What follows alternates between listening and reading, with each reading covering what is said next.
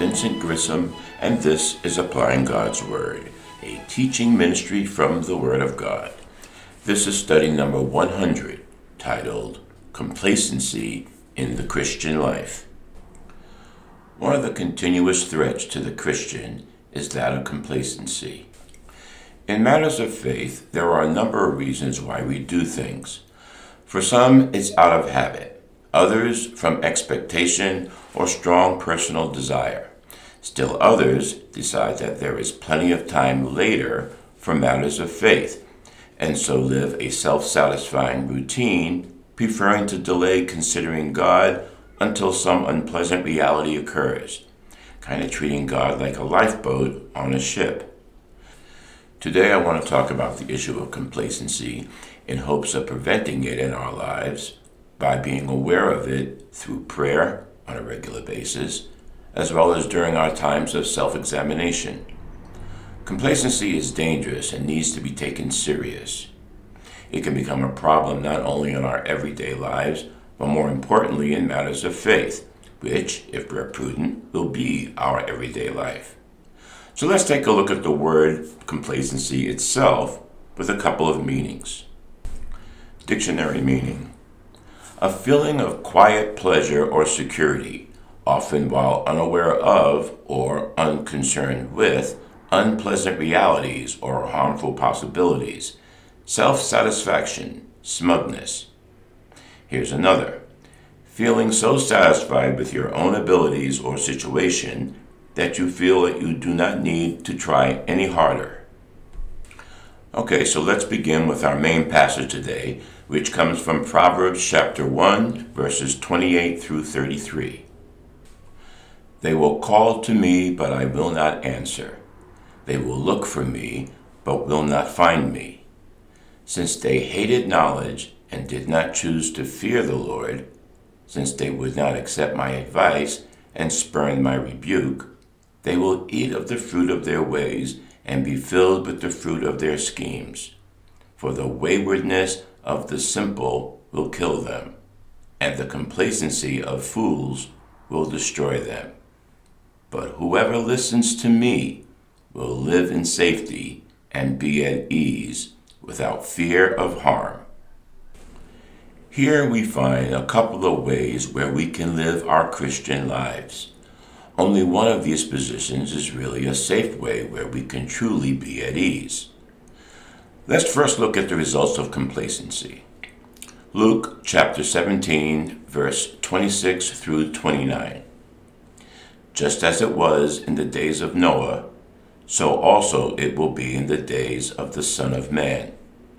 People were eating, drinking, marrying, and being given in marriage up until the day Noah entered the ark. Then the flood came and destroyed them all. It was the same in the days of Lot. People were eating and drinking, buying and selling, planting and building. But the day Lot left Sodom, fire and sulfur rained down from heaven and destroyed them all. Proverbs talks about the waywardness of the simple and the complacency of fools. What were the people doing in the days of Noah? It was the same in the days of Lot. People were eating and drinking, buying and selling, planting and building. If you look closely at the days of Noah, we hear that the complacent people living at that time were destroyed. If you look closely at Sodom, we hear the same thing. The result is the same. Further, Jesus moves forward to our days in the next verse. Luke 17, verse 30.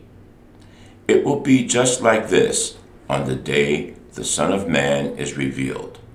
So the question that comes to mind is what is the difference between a complacent life and the life of Noah?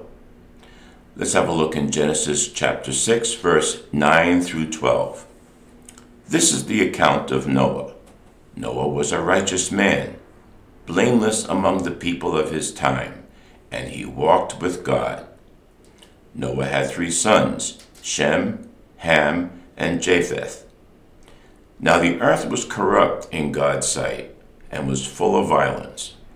God saw how corrupt the earth had become, for all the people on earth had corrupted their ways. The difference was that Noah was a righteous man, blameless among the people of his time, and he walked with God. This is the key walking with God. We can reinvent our week to live such a well ordered, simple life with no apparent regard for God. It's very easy to do. With so many things to do, places to go, and people to see, we can design a simple life that suits us so well that we simply don't put much effort in walking with God. Like most forms of decline, the process is gradual. Those that live like this simply don't notice their drift into an attitude of complacency in regard to their walk with God. Backsliding quickly follows, along with compromise and provision for sin. If you meet a person who is not walking with God, there will be underwater hazards beneath the calm surface in the life being presented to you that they aren't dealing with. If you lovingly point it out, they will tell you that you're overreacting and there is no need to be concerned with anything beneath the surface. Basically, they are complacent, and Jesus warns us that this is a fatal flaw to a life. Jesus goes on to say in Luke chapter 13, verses 30 to 33 It will be just like this in the day the Son of Man is revealed. On that day, no one who is on the roof of his house with his goods inside should go down to get them. Likewise, no one in the field should go back for anything. Remember Lot's wife. Whoever tries to keep his life will lose it, and whoever loses his life will preserve it. Whoever tries to keep his life, Jesus says, will lose it. In Matthew chapter 16, verse 25, we hear this again. For whoever wants to save their life will lose it, but whoever loses their life for me will find it. Jesus does not mean to lose one's life by dying, but to give it to Him. Some try to save and preserve a life they have made for themselves, for themselves. Jesus says to deny yourself, take up your cross, and follow me. Jesus invites us to give our life to Him, and He will preserve it. Clearly, there are some who Christ saves, and some lose their lives. Proverbs says, The complacency of fools will destroy them. Jesus warns us about the seriousness of being complacent.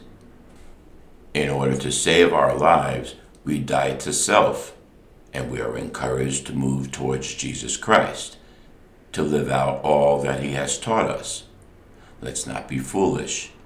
How do we keep from being complacent and ineffective? Walk with God. Pray and submit to the Holy Spirit's guidance.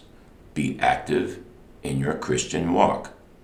Our final point today is made at the end of our passage from Proverbs, and it's the only safe way where we can truly be at ease.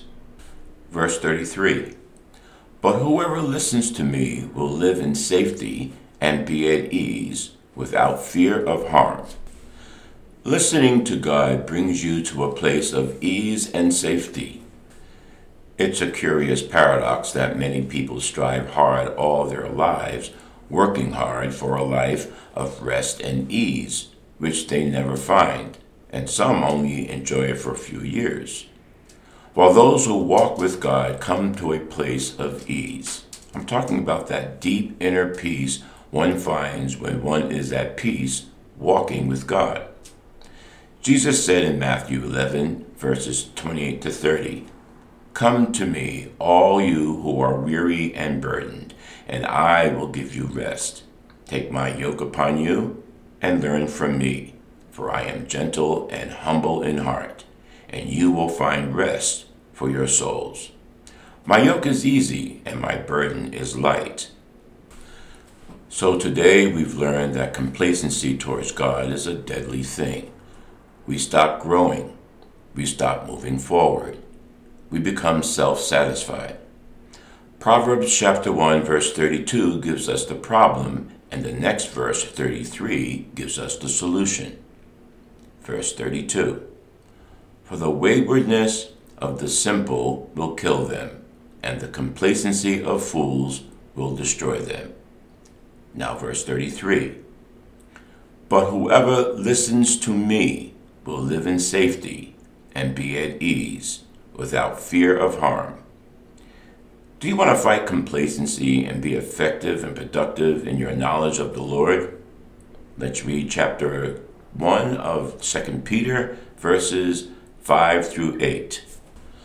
For this very reason, make every effort to add to your faith goodness, and to goodness, knowledge, and to knowledge, self control, and to self control, perseverance, and to perseverance, godliness, and to godliness, mutual affection, and to mutual affection, love. For if you possess these qualities in increasing measure, they will keep you from being ineffective and unproductive in your knowledge of our Lord Jesus Christ. In closing, I want to encourage you to listen to God and passionately press on in the things of the Lord and discover your full purpose and destiny in God. Let the Holy Spirit encourage you to be enthusiastic about the call of Jesus Christ in your life.